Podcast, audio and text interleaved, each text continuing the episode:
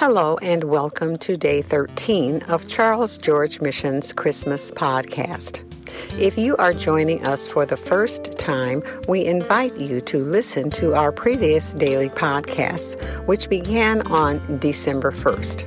In each podcast, we have a new contributor share their favorite Christmas memory, gift, scripture, or song. Today, we will hear a memory share from Apostle Charles Wright about his favorite Christmas gift. He will also bring us a short message entitled Our Perfect Christmas Gift. This is Stephanie Wright. Let's join Apostle Charles now.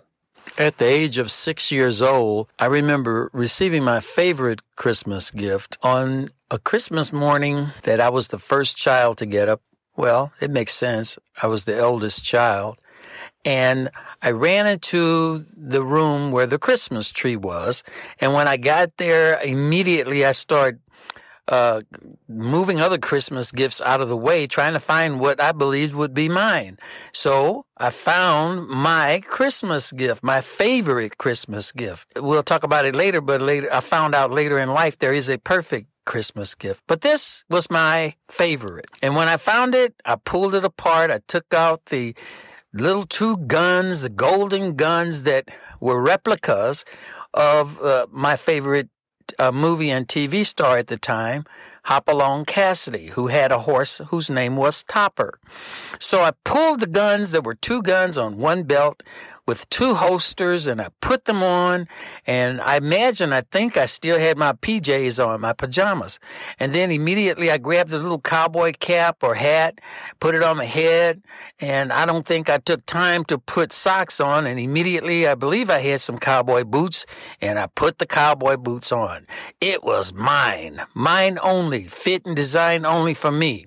But I learned later in life that there is a perfect Christmas gift. Well, didn't you say something about cap guns? Uh... Oh, yeah. These guns were gold colored. Uh, well, you know, they weren't really gold, of course, but uh, they were uh, different from all the other cowboy guns I had ever seen because they were uh, covered in what appeared to be gold. And uh, they were cap guns. You can put, uh, those days, they had what they had rollers of caps. And when you would uh, pretend to think that you're shooting the guns, then they would make pop sounds pop, pop, pop, pop. Uh, they were very miniature circles that fit up on uh, rollers which would fit into your little gun. And uh, actually, it was made of gunpowder, but they were small and harmless. And they would even smoke a little bit. but that was how realistic it was in my little world of imagination of what was called my favorite Christmas gift that was mine and mine only. And did, did your dad put you on a pony or something? Oh my God. Oh, yeah, one time, but this was a little different. This was uh back in those days. Someone people had ponies that they would go through the neighborhood and uh, and let children take photographs uh, while sitting on a pony. And this was a pinto pony. It was real cute. It wasn't very big. And, uh, so when I saw the guy uh, walking down the neighborhood with his pony for children to take a photograph, of course, he got paid for it. I ran to my mom and I said, Mom, I want to take a picture of this uh, riding on this pony. And so she said, Yeah, okay. And I said, No, no, wait, I have to go get, get my guns. I mean, well, I couldn't, I didn't find my uh, little golden guns, but I did have a water gun. So I ran and got my water gun and went outside. And the gentleman who owned the pony, who was taking the photographs, he uh, let me put these little chaps on, gave me a cowboy hat, and I and sat me on the pony, and then I sat on the pony, a real live pony. I mean, really, that was really exciting. You know, you didn't see that in the inner cities of St. Louis back in those days, except on a special occasion. So I hopped on the pony and held on to the reins and uh, sat in the holster, and and uh, and then stuck my little cowboys. Well, they weren't cowboy. It wasn't cowboy. It was really a water gun. Stuck my water gun in the little pouch that was sitting on the left side of the chaps that I had on. And, and why, well, I remember seeing the photograph. There's a water stain in my chaps where the water gun was leaking. oh, thank you, Apostle Charles. That that's really a precious Christmas memory, and uh, that's something I know I know that's something that has stayed with you for quite some time. So thank you again, and we will be looking forward to your short message that you're going to deliver. Thank you. We are now going to hear the message entitled Our Perfect Christmas Gift. In my opinion, getting or receiving the perfect Christmas gift is far better than receiving a favorite or memorable Christmas gift. Would you like to receive a perfect Christmas gift every day of your life? Well, I was about six years old when I personally wanted a Christmas gift, which my biological father had purchased for me. I was like most children. I looked forward to Christmas. My favorite Christmas gift was going to be mine all mine. My favorite cowboy at that age of six years old was Hopalong Cassidy, who had a horse whose name was Topper. So I guess I'm really dating myself. Most people today in the United States, and especially young people, have never heard of this movie and TV star. Nevertheless, on that Christmas morning at age six, I went to look under the Christmas tree to see if my favorite Christmas gift was there. The operative word is my, mine, and not yours or anybody else's. and to expect that gift was good news of promise to me. And it was to me only. But I discovered as I got older it's pretty difficult to find a Christmas gift that would please everyone.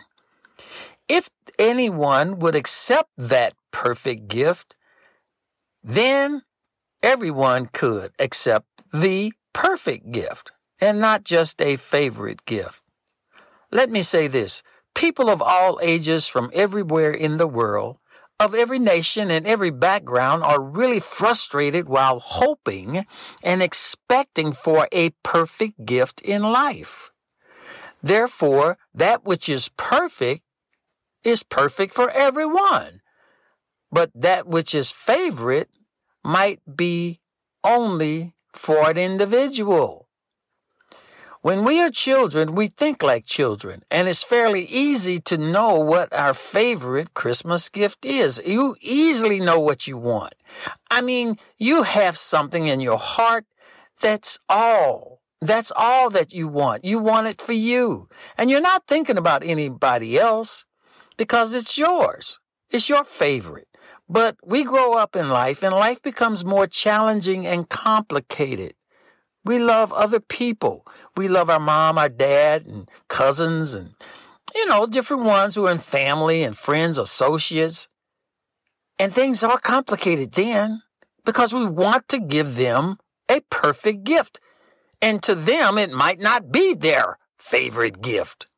And what we really desire when we are growing and maturing is a life which is classified as perfected and perfecting. Therefore, we need a perfecting gift in life. And not just for one day a year like Christmas Day, but every day. Wouldn't you like to have a perfect, perfecting Christmas day every day, where you have joy every day because your life is being perfected because of receiving a perfecting gift? If you and I were to go and look into the Gospel of Luke, chapter 2, verses 8, 9, and 10, we would see something very special. In general, it says, There were in the same country, and in the, near the city of Bethlehem, in that same region and country, there were shepherds who were abiding in the field, and they were keeping watch over their flock of sheep by night. And lo and behold, the angel of the Lord came upon them, and his glory was shown about them, and they were very afraid. And the angel of the Lord said to them, Don't fear, for behold, I bring you good tidings, eh, good expectations, I'm paraphrasing, good expectations of great joy, good hope, good news of great joy, not just joy or being happy, but great joy, which shall be to all people. Did you notice that there in the last section of verse number 10, it said great joy, which would be to all people? Well, if this joy is going to be great to all people, this joy had to be a perfecting joy. It could not be a favorite joy. It would only be an individual joy, but a perfecting joy, a perfect joy. Therefore, Jesus is your perfect joy. Jesus is your perfecting joy. He is the gift of God to you and to every person, to everyone. That's why He is the perfect joy that people are looking for, expecting, and hoping for, even if they're not even conscious of it. They need Jesus. You need Jesus. I need Jesus. Therefore, who's bringing you eternal life and eternal joy? No one but the perfect gift of God. Eh, uh, God so loved the world that he gave his only perfect, only begotten Son, who is Jesus Christ, who came to save us, who are willing to receive him. Receive your perfect gift, which is God's Son, and you will receive perfected joy, perfected life, perfecting continuously. Hallelujah in Jesus Christ. Therefore, don't be selfish and only think about your favorite Christmas gift, but rather be a servant and bring Jesus, the perfect gift, to everyone you probably can bring him to. Bring him to them and therefore they themselves will have a merry and joyful Christmas like you. I pray in Jesus' name that you receive this word for the greater good for everyone. Merry Christmas. Thank you again, Apostle Charles. Thank you for being with us today on Charles George Mission's Christmas podcast. Join us again tomorrow when we will again share scriptures celebrating Jesus' birth, hear an uplifting Christmas memory from another contributor, and listen to songs from our album, CGM We Love Christmas. This is Stephanie Wright. May God's love, peace, and protection be with you until next time. And remember, don't let anything steal your Christmas. Charles George Missions Incorporated is a 501c3 nonprofit ministry. You may contact us at cgmpresents at gmail.com. The album We Love Christmas is a production of Charles George Missions and Macattack Productions and may be ordered on Apple Music, Amazon, Spotify, and other platforms. You are listening to Angels We Have Heard on High, guitar instrumental by James McNear Jr. See you next time.